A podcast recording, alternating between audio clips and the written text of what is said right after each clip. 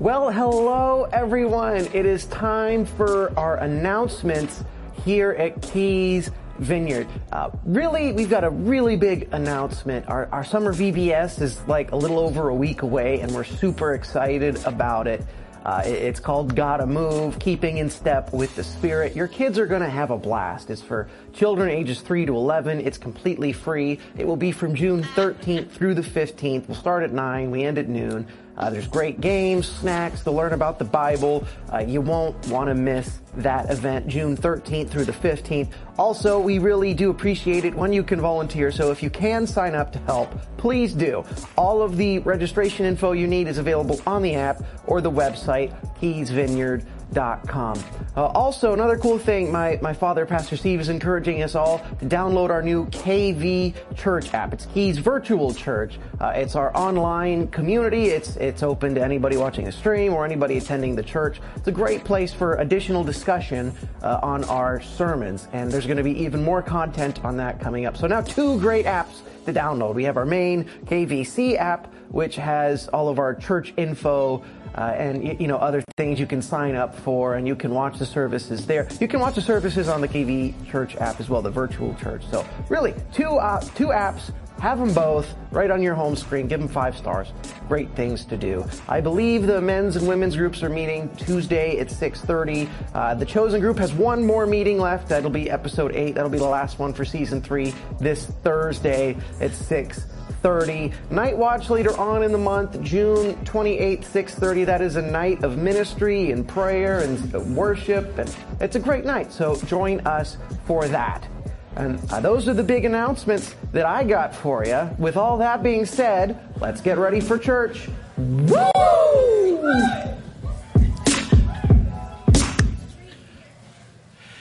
Hey, everybody online, welcome. So glad to have you with us. Uh, we're hopping back into worship here in just a moment, we'll have fun doing that. We had a great time at 8. Then, we're in our uh, third part of our series, Sword Sharpening.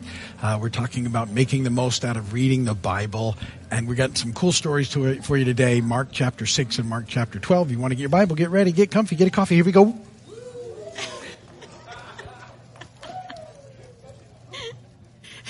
Good morning, everyone. It is great to see all of your faces. We're looking forward to spending time with you all in worship and the Word. Going to tell you what we'll be attempting to do in case you don't know the flow yet. We will start things off with communion. Pastor Fran is going to lead us through that in just a moment. After communion, we'll have our time of worship, and then Pastor Georgina will come up and lead any kids who'd like to join her through a Bible verse. We will dismiss them off to their classrooms, and then we will have our time in the Word with Pastor Steve. We are in Sword Sharpening Part 3. And uh, he's really excited. There's a lot of information today. So that's, yeah, we're looking forward to diving in. Before we do any of that, let's pray. Holy Spirit, would you come?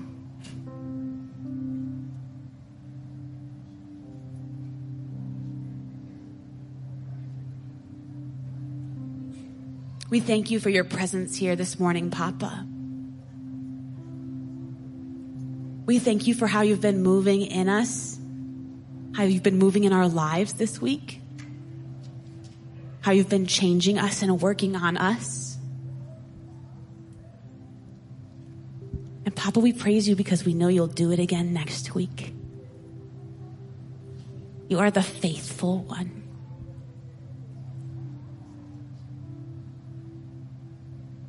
Papa, we ask that you continue to shape our hearts into the shape of your heart so that we can continue to love lost kids back into your family. You are so good to us, Papa. And we love you. And we join with all the churches around the world where your gospel is preached with this collect.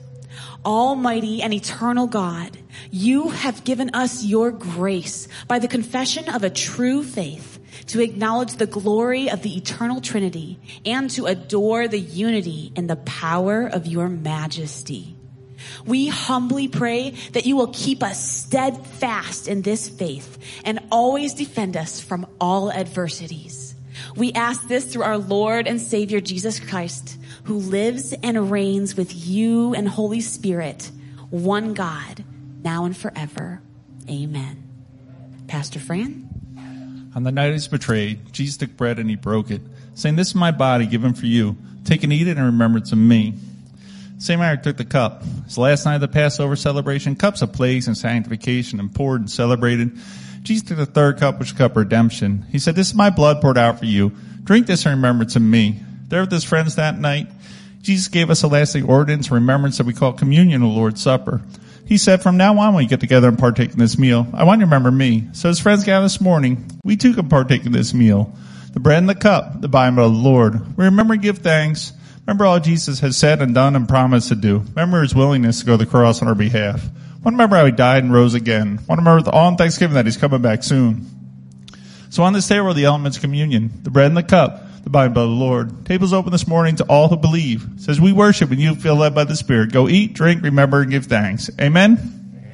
Amen. Thank you, Pastor Fran. Uh, it's our time for worship now, and I always like to encourage us all to sing out, lift our voices, and participate as we praise the Lord here today. We'll see the words on the screen so you can sing along with those. You're, you're welcome to sit. Stand if you're able. You should know this one. How great thou art. Oh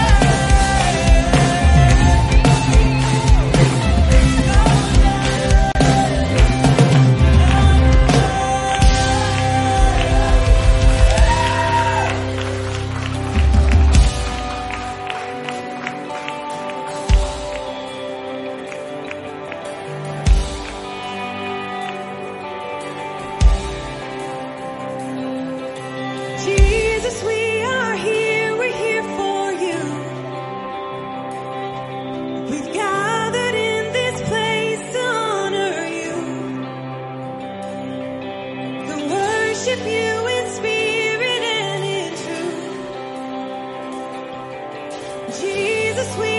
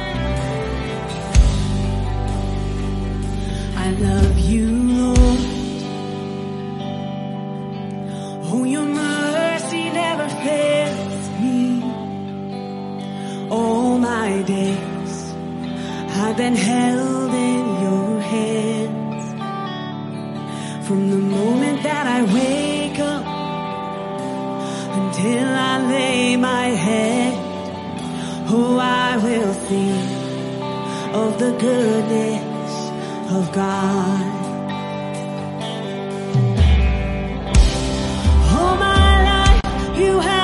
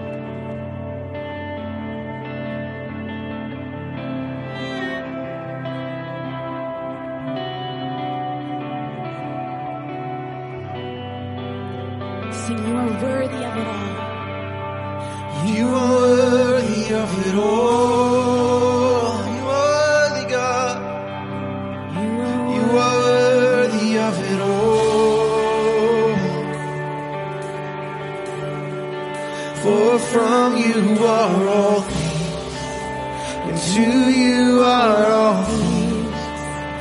You deserve the glory.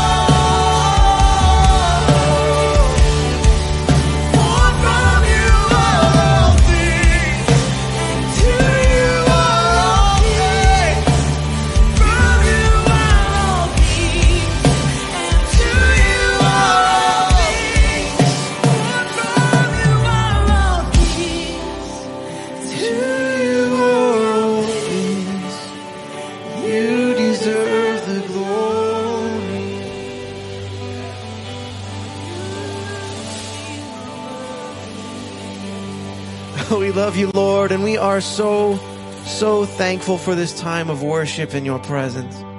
And Father, as we're here in your presence, I'd ask that you'd be with us as we prepare to study your word. Lord God, would you anoint the words that are spoken to us, that are taught to us?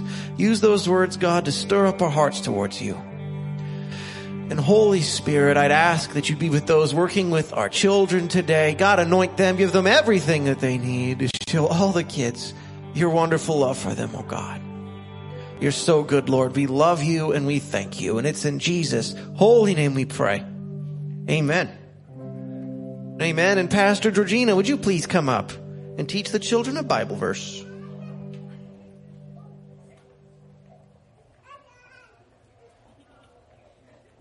Good morning, everyone. So happy to see you. Today's Bible story is amazing. It comes from the book of Matthew in our New Testament. And today we find that the disciples are in trouble. And now we're going to listen to see what happened. Okay? Ready? Okay, so one day, Jesus and his disciples got in a boat. Have you ever been in a boat? Raise your hand. Yeah, cool. Hi, yes. Okay, so they got into the boat because they were going to the other side of the lake.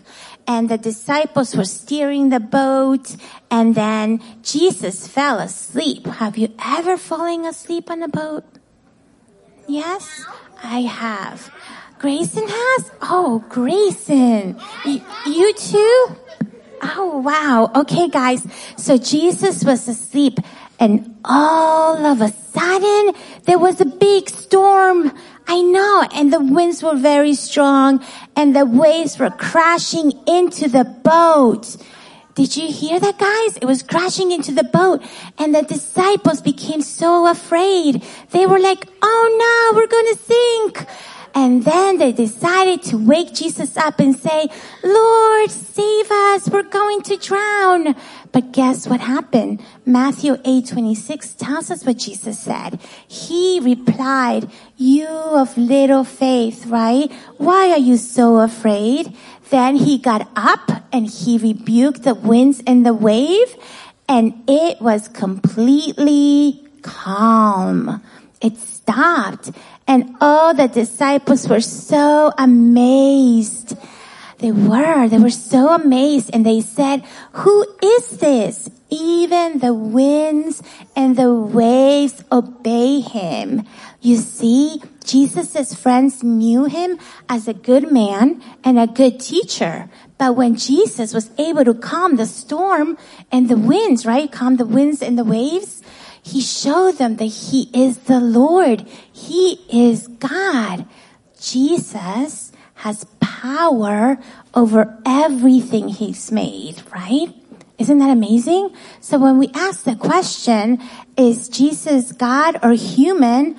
Our answer is that Jesus is fully God and fully human, right? He got tired. He ate like we do, right? He, he was sad like we are, right? But he was God. He had powers to heal the sick, to bring people back from the dead, right? And over all creation. Isn't that amazing?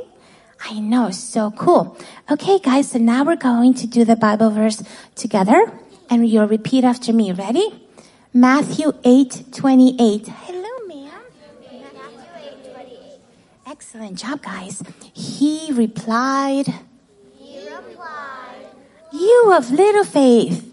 You have little faith. Why are you afraid? Why are you afraid? Then he got up and rebuked the winds and the waves. Good job. And it was completely calm. Excellent job, boys and girls. You do so good. Good job. The children are getting stickers because God is a rewarder of those who diligently seek Him. Then Pastor Georgina will pray for them and we'll send them off to Children's Church. Oh, it's so cool. All right, guys, ready? Let's bow our heads and let's talk to the Lord. Everybody ready to talk to the Lord? Okay. Father in heaven, we thank you so much for this day, Lord God. We thank you for the amazing love that you have for us, Lord God. And Father, I pray that the little ones will know this love, Lord, that just surpasses our understanding, Lord God. And that Father, you will continue to grow in them a huge love for you and each other. In Jesus' name, what do we say, boys and girls? Good job. Have Thank fun. you, Pastor Georgina.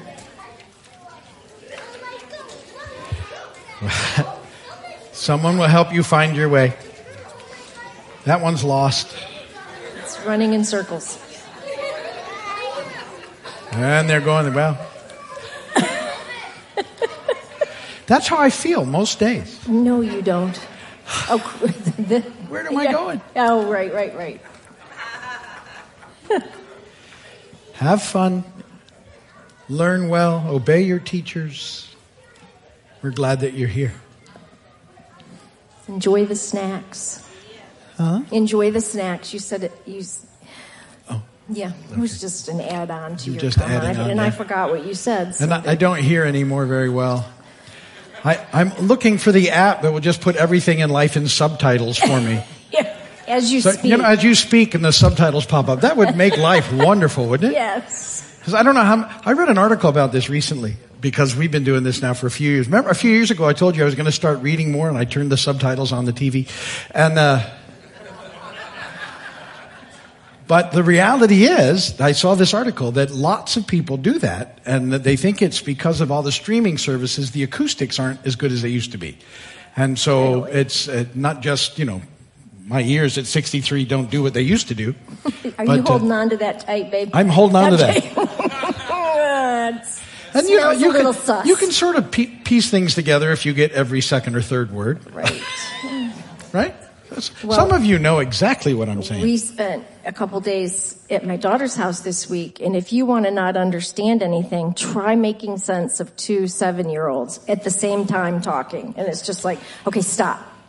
Do sign language, and they do. They do sign Yeah, language. we had we had the three of the three of the the three younger girls together, Alice and I, in Walgreens oh. in the toy aisle, Oh, and they were all talking at the same time the whole time. And at some point, I finally said, "How do you live like this? Because if you're all talking, I can't hear anything, Right. and neither can you." And they goes, "Oh, we figure it out." They just keep getting louder.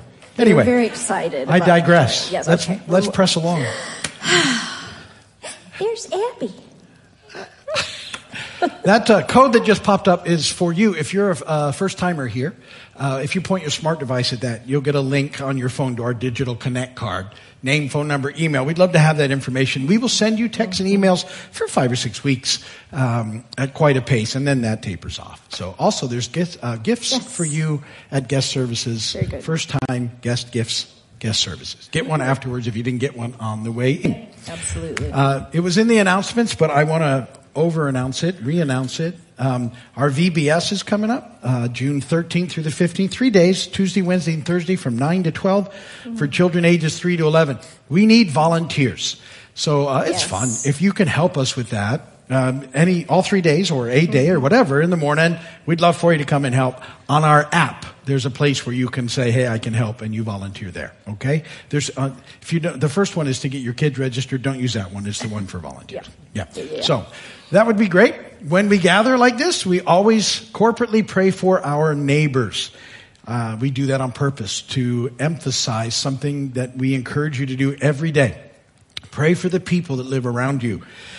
This is a powerful ministry. It's a ministry we should all be doing, and it, it really makes a difference. So, um, so keep it up. I keep hearing great reports about things that are happening with people's neighbors. So get a couple of your neighbors in your mind's eye, if you would. Let's go to the Lord. Oh, Papa, we lift up our neighbors to you. And God, we ask that you would move in their lives in mighty, mighty ways, that you would draw those who don't know you into relationship with you. Help us, God, to be good neighbors, to love our neighbors well. Bring renewal, revival, and breakthrough to this area that hundreds and thousands of people will come to know you as their Lord and Savior in Jesus' name. Amen. And amen. We're going to continue on today in a series we're doing called Sword Sharpening. This series is about making the most out of your time with the Bible. And I, I love to talk about the Bible and how important it is. And I will tell you my hope in this series is that at some point, either during or at the end, if you don't uh, really look forward to reading your Bible, like you, some of you are doing it and it's a chore and some of you aren't. I get all those things, no judgment. But by the end of this, it will be something that you look forward to every day, spending a little time reading your Bible. That's my hope. So that's where we're heading. So we're, we're laying some foundation here in the beginning about things that you sort of need to know about the Bible that don't always get talked about. And, uh, and there's four things. You know, the, the first one was that all of it is really pointing to Jesus in some way, and we looked at that. Um, together. Uh, today we're going to talk about how it's uh, it's not just a book; it's a library of books, and what difference that makes. And then next week we're going to talk about two of the four things that we mentioned. We're going to talk about how it's written for us, but not to us. That's a big deal, and context and the importance of context and looking at all those things together. So um, that's what we're heading towards. Uh, I actually had forgotten to get my jokes together for this Sunday, and some people were like, "Yay!" But last night I pulled it together, uh, and I just looked at my text from Pastor Billy. And, and I wanted to share with you my life because basically he texts me a bad, really bad joke every day. He texts us, me too. Us, yeah, we're in the loop, yes, so, I uh, get sorry. To, I get to hear it. Yeah, yeah, and then, then we don't always know what to say. They're so bad. So I thought Yeah. I'd share with you a few of these that didn't make it, uh, This is what so far. This is what makes a deep, abiding friendship. yes. Bad jokes every day. What do you call a duck that breaks into houses? A robber ducky. Just Pastor Billy There that you- you need to hold yep, accountable yep, for yep, that. yep. Did you hear about the guy who was going to propose to his girlfriend, but before he could, his dog ate the ring? Oh my goodness. Now it's a diamond in the rough. In the rough. Diamond in the rough. Mm-hmm. What do you call a broken can opener? A can't opener. There you go. I can't Okay, open it. really bad. Thank you, Billy. Please, Thank Alice, you. pray for us and lead us in the reading of the word. I will. I will do that. We've had a few can't openers in our life, especially during Irma.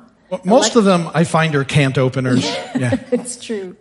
All right, let's let's take a shift, pray, and then we'll read the word together. Thank you, Lord. Papa, you're so good to us, and your presence here this morning heals our hearts, mends our souls, and gives us hope. Lord, I pray that whatever we're going through this morning, you would come and just touch that spot. And that we would be able to go on stronger and better and more light. Soften our rough edges and give us grace. In Jesus' name, amen. Will you stand with me, please, for the reading of the word? The text is out of the Gospel of Luke, chapter 24, beginning at verse 44. This is Jesus. He said to them, This is what I told you while I was still with you. Everything must be fulfilled that is written about me in the law of Moses, the prophets, and the Psalms. Then he opened their minds so they could understand the scripture. He told them, This is what is written. The Messiah will suffer and rise from the dead on the third day. And repentance for the forgiveness of sins will be preached in his name to all nations, beginning at Jerusalem. You are witnesses of all these things. Blessed be the word of the Lord. You guys can sit.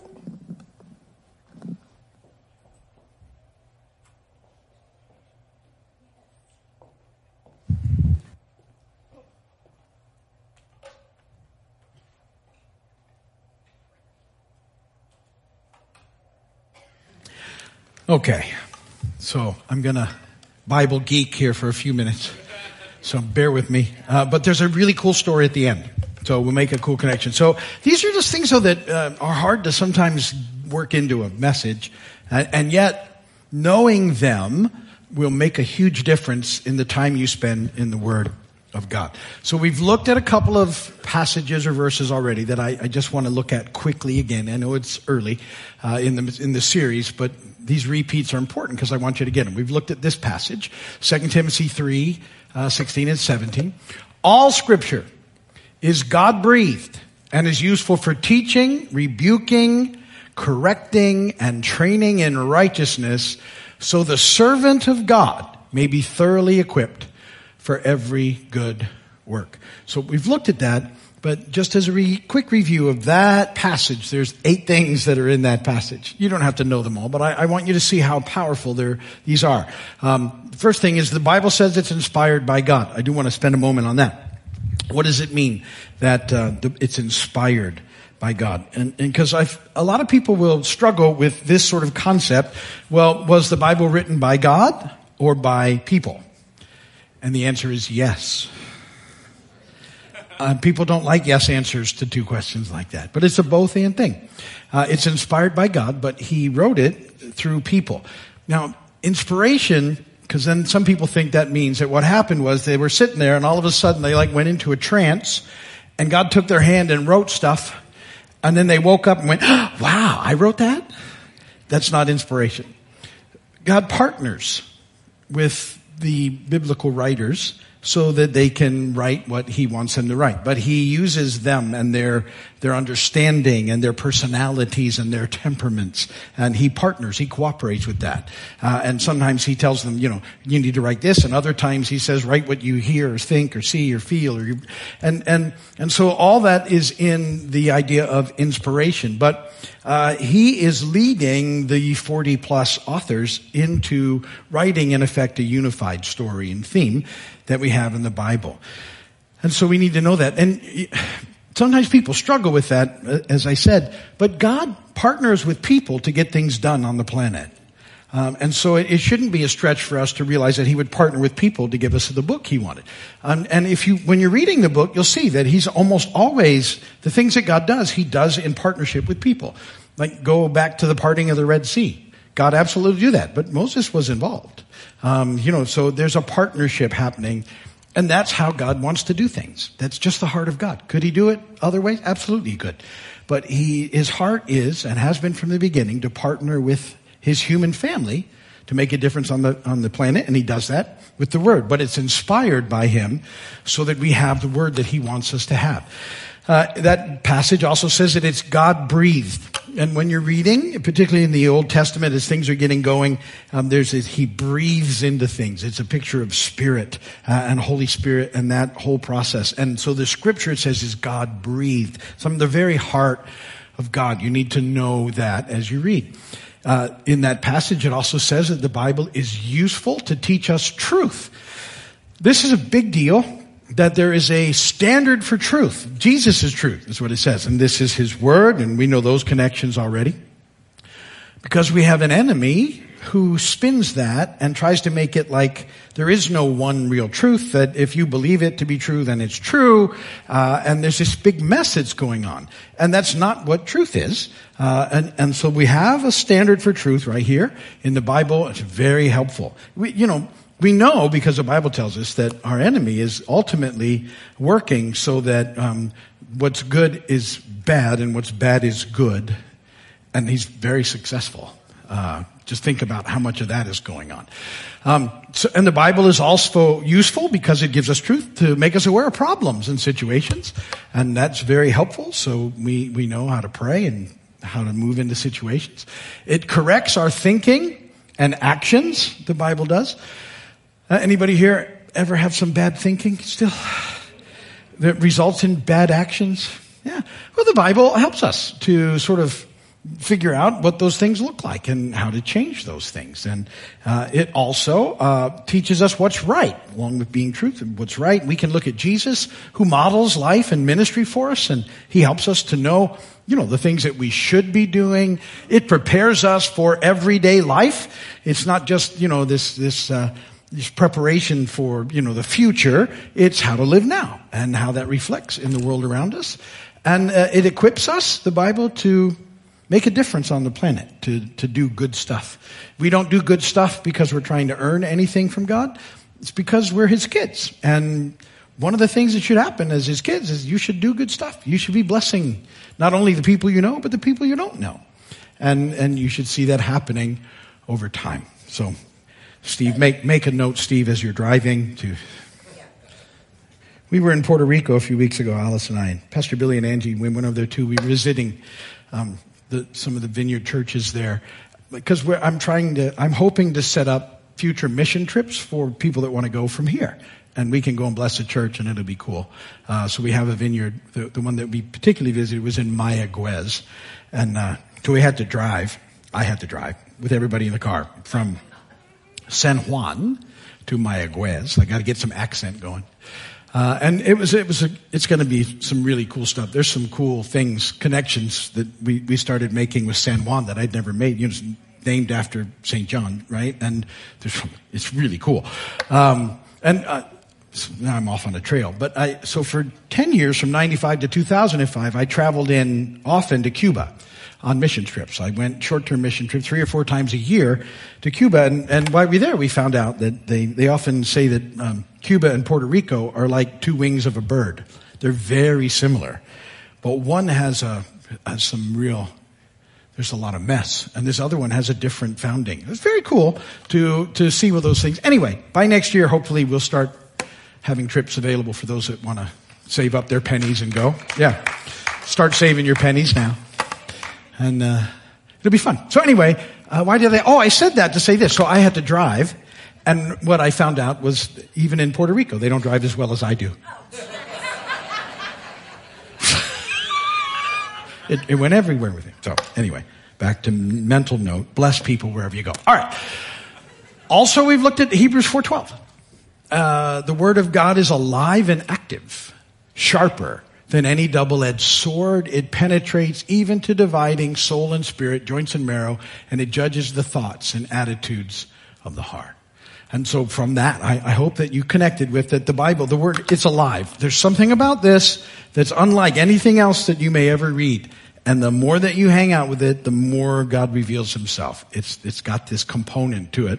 Holy Spirit illuminating it that is just makes it different from everything else. It's also very powerful, like a sword, uh, and it's sharp and it, it cuts uh, into our soul and spirit uh, and it exposes our thoughts and attitudes and desires, both good and bad. And that's really important because just in the way that most of us still have some bad thinking, um, we've got some bad attitudes that need to be dealt with. And the Bible is effective as we yield the Holy Spirit in making those changes in us. So it's a great, amazing, wonderful thing that I'm hoping to encourage you to read and, and, and not only to read, but to be blessed by and to enjoy and to look, actually look forward to. That's, I know that's, some people are like, mm, but yes, this can happen for all those things. So, um, what I want to talk about now for the next few minutes, so bear with me. Again, it's kind of geeky, but these things are in there. Once they're in there, it will make a difference in your time in the Word. So the Bible, uh, it's a library, not just a book. But because of the way it's presented to us and because we're used to things, it's, you know, it's singularly, it's bound together like this. And this is the Bible that we've all known for the most part. Uh, and it looks like a book. And so we tend to read it just like any other book that we might pick up. I know the first time I actually had a Bible in my hands, I did just that. I skipped, you know, the, the foreword and the preface, because whoever reads those things, and got to what looked like the beginning, Genesis 1, and I, oh, here we go, and started reading, and the numbers were funny and everything, but Genesis 1 looked right. And I remember reading a little bit, and like, well, this makes no sense at all. Put that away. And that was that. I didn't try anywhere else or going, um, and, and so we, we sometimes do that with a book. But this one is different. See, because it's a collection of books. It's a library. It's 66 books that are unified by a theme, written by different authors over a significant period of time, of about 1500 mm, years. So it started about 3500 years ago. It started being written down for us. And then uh, up till the time of Jesus, right after that, uh, 2000 years ago. So 1500 years. Uh, over 40 authors written in three languages. Um, that you know we only it's in one for us, so we're happy. But originally in Hebrew, uh, Greek, and Aramaic, and knowing that makes a difference in how they're read. And they're different types of books. So there's history books, and there's there's law books, and there's books of prophecy. Uh, there's personal letters in here. There's poetry books, and sometimes that imagery helpful. I think if you walk into a library and you went to a different section, you'd expect the books to be different. You, and you would read them knowing that they're different. And we have to know that in the scripture. You, if you're reading a history book, you have to be aware that it's history. Um, if you, if you move to one of the poetry books, you can't read it like you read a history book because it won't make any sense. Well, you know, for years I've told you that I love the Psalms, and uh, I wrote a devotional book about the Psalms years ago, and encourage people to be reading the Psalms. And people will sometimes go, "Well, that, I can't even believe that's in the Bible," because some of the psalmists are like really mad at God, and they write about it. And uh, are we supposed to do that? First off, God's big enough to handle that. Uh, but secondly, it's a song or a poem that's happening. And so it's written differently, has a different structure, and it's written so that people would remember them. You know, there's big chunks of the Psalms that were just chanted and sung all the time in daily life. And it was a song, and songs do that. They, they take information. A song can take a, an idea and put it together in a way that you remember it that you can't always get just from reading something. And think about the power of song, even today. How often do you hear a song that triggers just all kinds of memories, good and bad, from years and years ago? It's powerful, the connections that happen.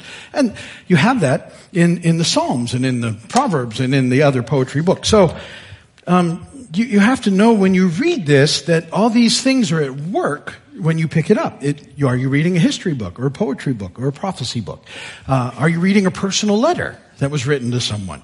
When, sort of, was it written? What was going on in that period of time? You got different authors coming at it from different perspectives. We got farmers and we've got shepherds and we got kings and we've got, uh, you know, prophets and priests and all these people writing at different times with different worldviews. And all of that impacts how we read the scripture. And so I, I, want you to be aware of those things as you sort of plug into the book. It's also broken down uh, this library books into two volumes, if you would. Then you're going to go, it's a two volume book. No, it's not. It's 66 books. But um, one is called the First Testament, and the other one is the Second Testament. Now, normally we would say Old Testament, New Testament. I'd normally do that. My only concern when I call it the Old Testament is that a lot of people go, well, that's old. It doesn't make it, we don't need that one. And it's not true. You definitely need the old one, or the first one, to make sense of the second one. And so you can't dismiss it, and a lot of people want to do that. And so I don't want you to do that. So two testaments, uh, and a, uh, a testament is a legal term for covenant, same kind of word. Uh, and so we had the old covenant and the new covenant. Uh, and the old covenant, a covenant or a testament was just an agreement between two parties. And in, in, in our case, it was the, the first one was an agreement between God and the people of Israel. Uh, about what he was going to do and how they were supposed to live, in effect. And the second one, or the new one, is an agreement between um, God and all humanity that uh, shows us how Jesus has made a way for us to be reconciled to Him. And so they, they both have value and merit, and it's very important that you understand that. Uh, and the new covenant, uh, so again, terminology here is, it, it sort of is, it's new. It, it, it replaces the old one, but the old one is not invalid or wiped out completely. You, so I, it's very hard to sort of say that in a way that you hang on to it. So when I say that we're under this new covenant now, we are, but the old one got us there, and there's reasons that we need to know it. And, and so there's those things going on, and then I said there's this unifying theme that ties, amazingly ties all these books together. See, that's how we know it's inspired and that God's behind it, because all these different group of authors get us this book, this volume a collection of books that's tied by a unified theme. Somebody sent me a video clip and I watched it, uh, and it was fascinating. So uh, the Bible is has got links all over the place to other parts of the Bible. It's sort of be, before computers, they were hyperlinks, and actually in the scrolls where they have those things, that you can sort of see how it links and how it's connected to other parts. And uh, this video shows that in the Bible, there's like sixty-four thousand of these hyperlinks from beginning to end and back and forth and through. And and that's just that's crazy. And yet that's that's this amazing uh, library of books that we have. So there's this theme that unites them all um, and it's fortunately i think very well summarized in ephesians chapter 1 verses 9 through 11 so uh, you should probably have this one highlighted in your bible or written down somewhere. Because it, it really kind of summarizes and gives us an idea of what the entire collection of books is moving towards. They made, uh, he made known to us the mystery of his will according to his good pleasure which he purposed in Christ to be put into effect when times, the times reach their fulfillment to bring unity to all things in heaven and on earth under Christ. Now, if you've been here before, you know I talk all the time about that heaven and earth connection, right? And so this is, he's bringing that back together. It's what we had in the very beginning at Eden. In him we were also chosen, having been predestined according to the plan of him who works out everything in conformity with the purpose of his will. And so this is the major theme of the Bible that God is revealing to us that Jesus is the savior of sinful mankind. And, and so that's a big deal. That's the big, when you sort of know that's what he's writing about, everything is moving to that. It starts helping you tie all these things together. And this was what Alice read to us in the, in the reading, uh, today. It's in Luke 24. And, um, it, that in context too, I've actually spent a lot of time teaching from that particular, uh, chapter. Uh, that's Jesus walking with the two disciples, uh, right after the resurrection, but the two disciples don't know what that means or what's happened yet. And Jesus is explaining it to them as they walk along. He said to them, this is what I told you while I was still with you. Everything must be fulfilled that is written about me in the law of Moses, the prophets, and the Psalms. You know, Jesus is saying everything in the first testament, if you would, that's what he, he got covered with what he said, is about me and, and it's going to be fulfilled. And then he says, and then he opened their minds so they could understand the scriptures. Well, have you ever thought, well, that would be nice. Please do that. And he does. Because what he gives them to open their minds is in the next verse. It's the key to understanding it. He said, this is what is written. The Messiah will suffer and rise from the dead on the third day. And repentance for the forgiveness of sins will be preached in his name to all nations beginning at Jerusalem.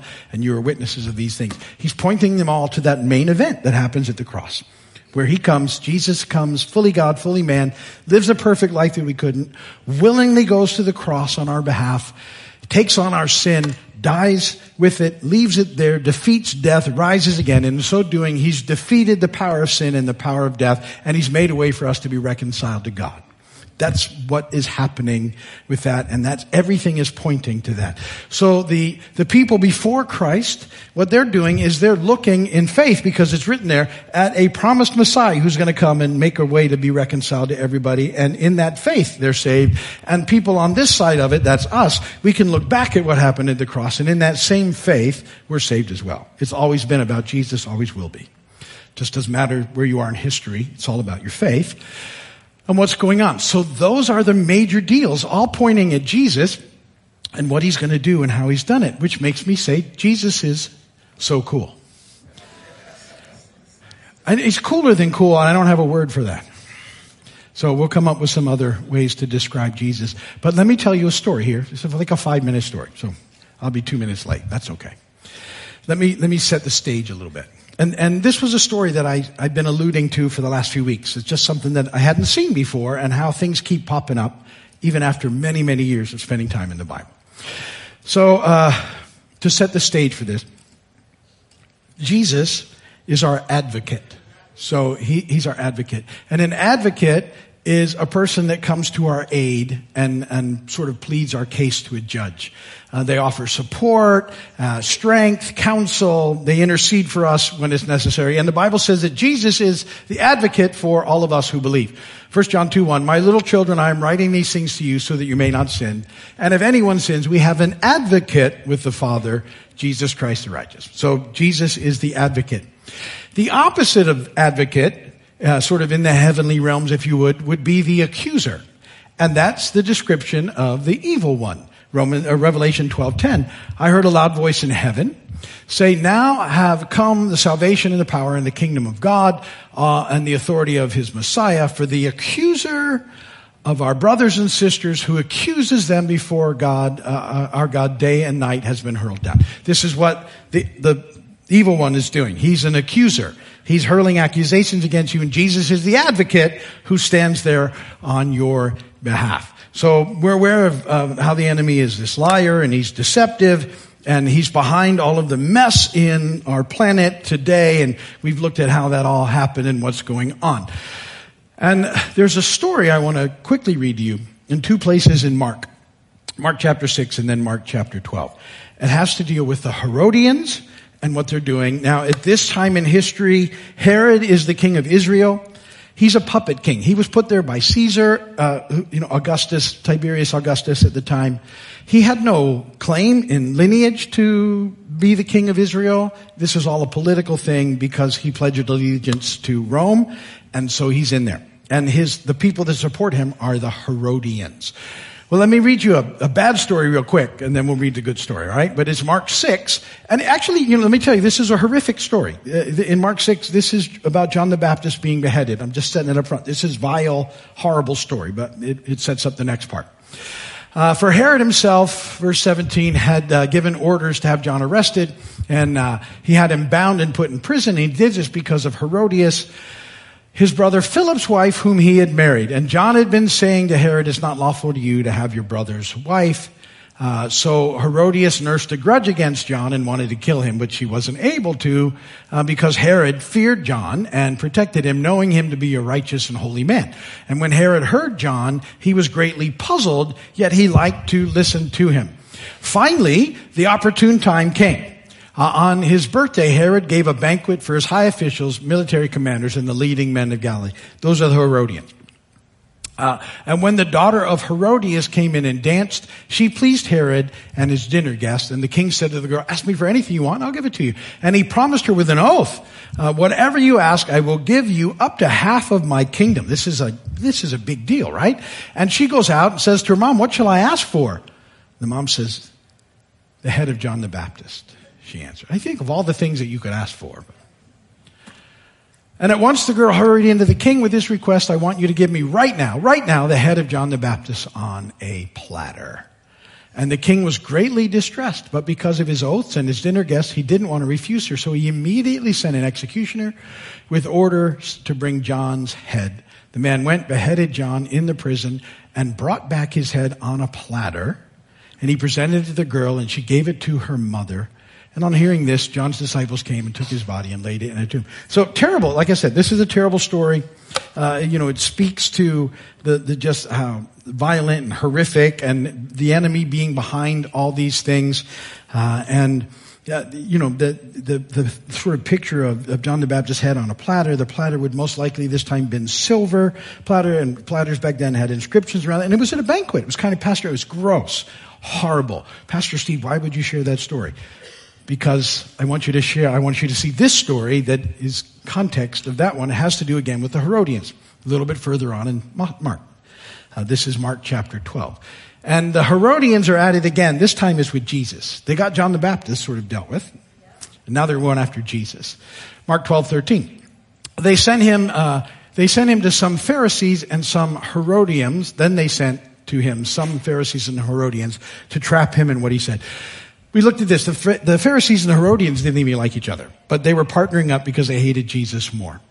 Uh, and they came to him and said, Teacher, we know that you're sincere and show deference to no one, for you do not regard people with partiality, but teach the way of God in accordance with the truth. Flattery, anybody ever been flattered in a setup? it's coming. Is it lawful to pay taxes to the emperor or not? This is one of the, it's, it's a non-win. And they think they've got Jesus trapped. Because if he says, don't pay taxes, then the Romans are going to get him, because that's something they would not tolerate. And if he says they should, then the people of Israel are going to reject him completely because they don't like paying taxes. It's like a no, when they think they've got him cornered and trapped. Should we pay them or should we not? But knowing their hypocrisy, Jesus is so cool. He said to them, why are you putting me to the test? Bring me a denarius and let me see it. And so they brought him one, and he said to them, whose head is this and whose title? And they answered, well, the emperor's. And Jesus said to them, give to the emperor the things that are the emperor's, and to God the things that are God's. And they were utterly amazed at him. And they should be. i have been utterly amazed at that response, and many of Jesus' response, utterly amazed. Like, wow, like, wow. How cool is that? And, and if, if that were it, it would be cool enough. But there's something that popped out that I had never seen before and that uh, I wanted to share with you. Uh, there's this uh, picture that I looked at that kind of all of a sudden takes things to a whole nother level, and it's a denarius. And this is what Jesus asked for. Quickly, he said, Bring me a denarius. And they hand him a denarius. Now, if it hits you like it does me, I might have to point it out, but that's okay. What he in effect does is have the Herodians bring him Caesar's head on a platter. You see it? Boom. I mean, I know, alright? I like, and, and you gotta know this, that as soon, it's in a hurry, so they just do it without even thinking. Here's the denarius. I think all of a sudden they go, oops. because they they get it. That everybody that was reading this story at that point in time would get it. And all you can think of is, you should be utterly amazed at Jesus. Because wow, he gets that group. And it, it's his way of saying, I know what you did and I know who's behind it all, And he's even getting to the accuser. He says, I got your number as well. And you're no match for me. None. Now listen, why did I start this little thing by talking about the advocate and the accuser? These are sort of the representatives in the heavenly realms. Here's the deal. You get to choose your representative. Who do you want representing you in the heavenly realm? Jesus, the advocate, he's yours by choice. You say yes to Jesus. I, I told you the gospel message. You respond to that. Jesus, I want you as Lord and Savior. He's your guy. If you don't choose Jesus, you get the other guy by default. That's just the way it works. Who do you want? If you haven't made Jesus your Lord and Savior, do it. Best decision you'll ever make. And He is so cool. He loves you and He's for you. And He, he wants the best for you. Choose Jesus. It changes everything. Ministry team, those of you here, why don't head over to the wall? And, uh,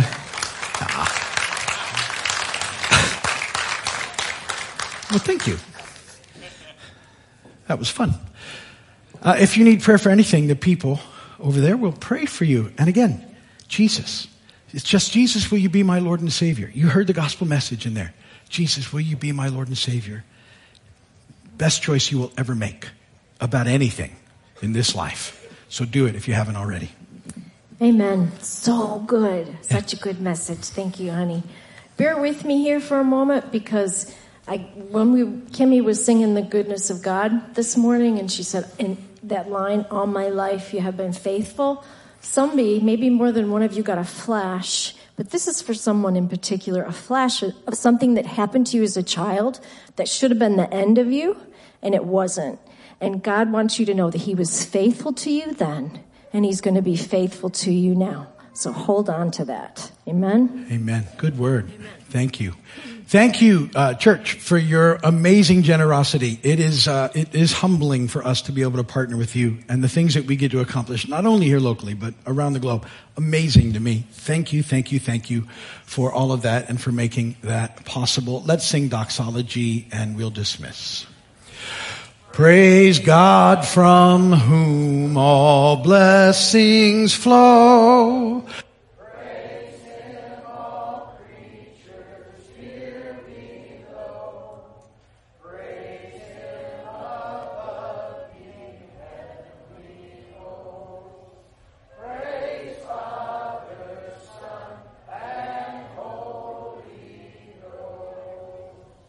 Amen.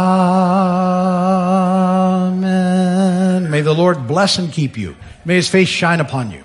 May he be gracious to you and give you peace. Go today in the peace, the power, and the love of God. God bless you all. Thank you for being here. We'll see you soon. Those doors will be open for you. Looks like it's going to be okay out there. Get out there, catch some fish. Hope your team wins. Have a great day. Be kind to one another in the parking lot. See you later. Bye. Everybody, thanks for watching. And uh, more cool stuff next week as we talked about the importance of context. And then we're going to move into the storyline of the Bible. So all that's going to be fun. But thank you for watching today. I love context. Yes. Context for lunch. There, no. Yeah, yeah. Because we're having prime rib. I wanted Oh. to fit that in. There, I, I'm, okay. It's when we get hungry. Yeah, yeah. Bye, Bye.